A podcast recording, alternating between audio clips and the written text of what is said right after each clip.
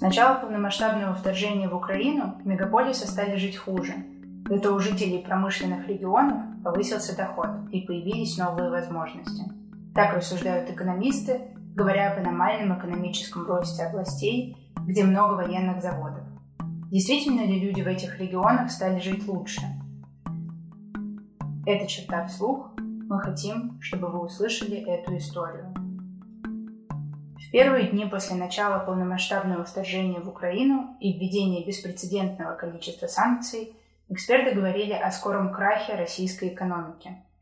Но уже в конце марта прошлого года стало ясно, что прогнозы не сбылись. Экономическая ситуация быстро стабилизировалась после шока, а война, которую западные страны пытались остановить с помощью санкций, продолжается до сих пор и может идти еще долго. По данным Росстата, спад экономики в 2022 году составил всего 2,1%, а реальные доходы россиян снизились всего на 1%. Но эта неплохая картина складывается из очень неравномерных показателей, где сильный экономический спад одних регионов соседствует с аномальным ростом других. В числе тех, кто скорее выиграл от войны, экономический географ Наталья Зубаревич называет регионы с большой долей предприятий военно-промышленного комплекса. Опережающий рост регионов с большой долей предприятий ВПК начался с осени 2022 года, а в 2023 стал еще более заметным, писала Зубаревич в своей статье для издания «Ре-Раша».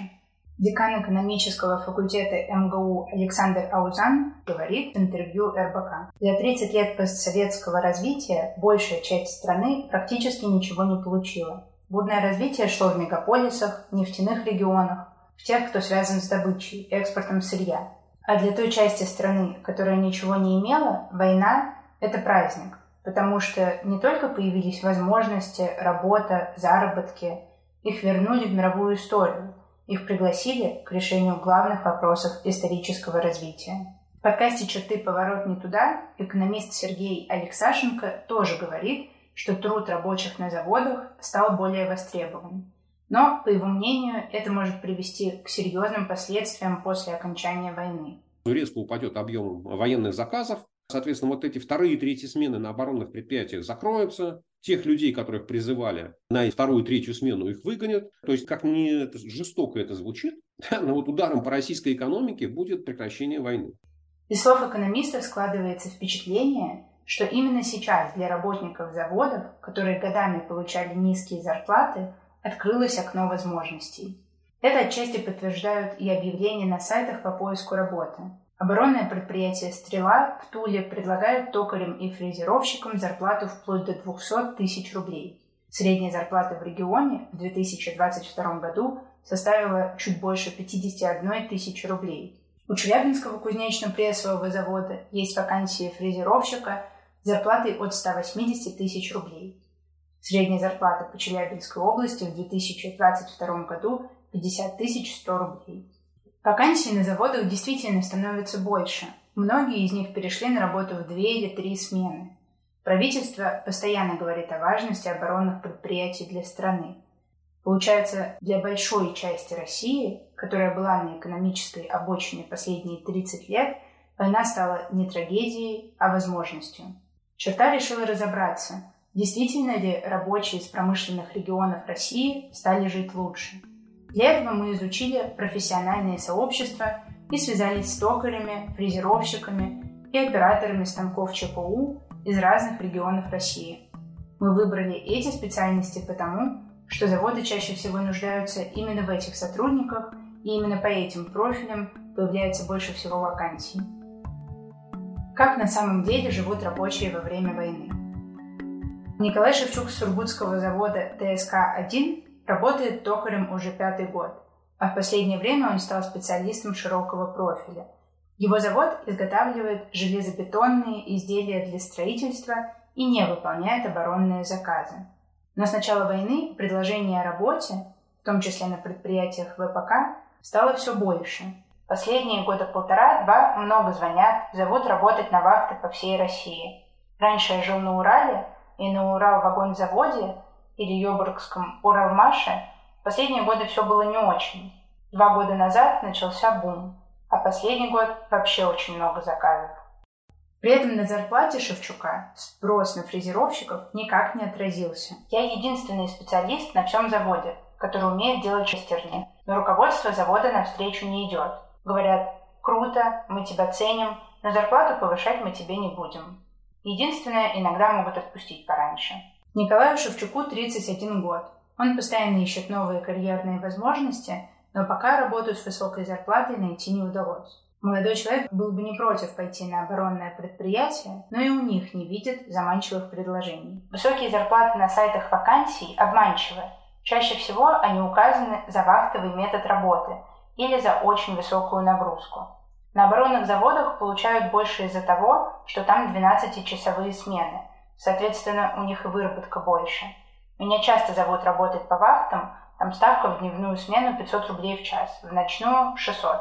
Зарплата получается в районе 150-170 тысяч рублей в месяц.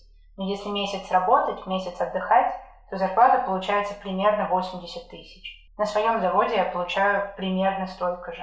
Участники профессионального сообщества «Токари-фрезеровщики» ВКонтакте обсуждают те же проблемы. Предложение о работе невозможно оценивать вне контекста условий труда. Под постом со скриншотом вакансий с зарплатой от 100 тысяч рублей пользователи подсчитывают, сколько на самом деле можно получить за такую работу. Написать можно все, что угодно. Условия какие? Вахта – это 100 пудов текучка кадров, смену отстоять, свое сорвать и хоть трава не расти. Наверное, еще система штрафов. В итоге имеем 1060, делим на 2, итого 30. Вахта по 6 дней в неделю, по 12 часов и, скорее всего, до вычета налогов. Плюс сдерут в 3 шкуры за всякие типа «не план», проживание, брак, порча инструмента, кладка на бумаге. В другой группе ВКонтакте «Токарь – это звучит гордо» специалисты обсуждают уровень зарплат по специальности. Большая часть участников рассказывают, что с началом войны их финансовое положение почти не изменилось, а те, чья зарплата повысилась, чаще всего и работали больше. Я тоже на оборонке, и у кого-то 150 тысяч выходит, а у кого-то 650 рублей. Сделка, мать его, идти. Оборонка – не показатель благополучия и справедливости. Наоборот. На оборонке тебе 300 рублей заплатят за деталь, которая у участника стоит 3000. Александр, автор этого комментария, работает токарем на Нижегородском авиастроительном заводе «Сокол». Он рассказывает, что зарплата некоторых сотрудников на его предприятии не достигает 16 тысяч рублей. Это ниже минимальной месячной оплаты труда, установленной законом. На вопрос, изменилось ли что-то после начала войны, рабочий ответил коротко: мы и без СВО погибали.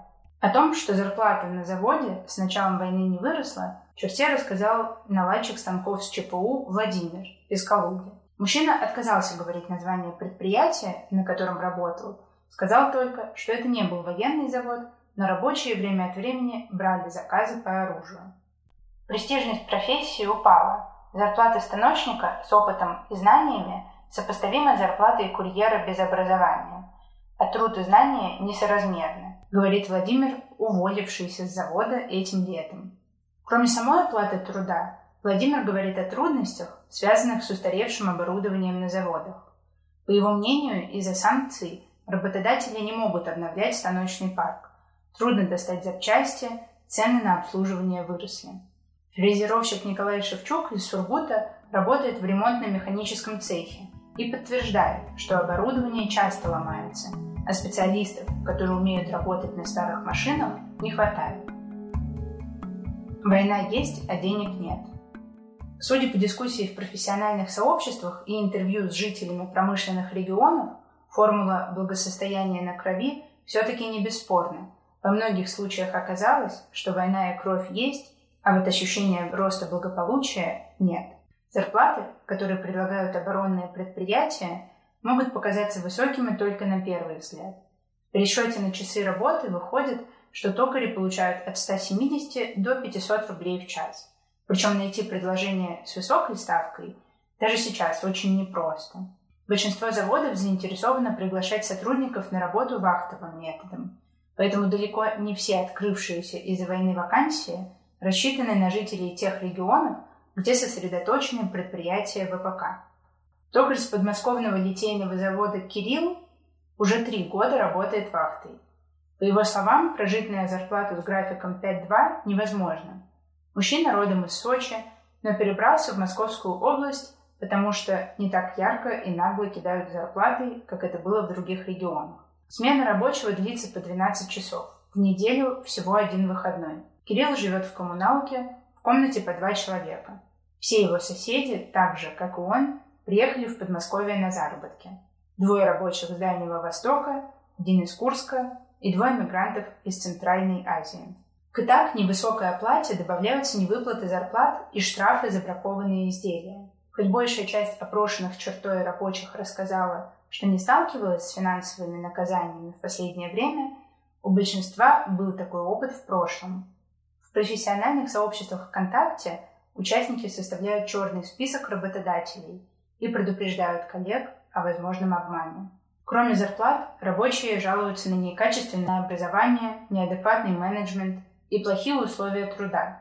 Из-за отсутствия нормального ремонта в цехе работать приходится под протекающей крышей и при плохом освещении. Сразу несколько токарей и фрезеровщиков рассказали черте, что на большинстве заводов устаревшее оборудование.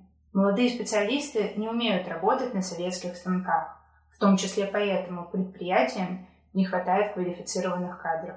Объемы производства растут, государство тратит все больше денег на ВПК, но рабочие специалисты не ощущают, что у них стало больше возможностей и улучшилось материальное положение. А благополучие по статистике не трансформируется в благополучие в реальности. Дисклеймер. Мнения отдельных сотрудников предприятий не могут полноценно описать реальность, а условия жизни труда одного рабочего нельзя экстраполировать на весь регион. Несколько сотрудников оборонных заводов отказались давать комментарии черте, ссылаясь на внутренние запреты предприятий.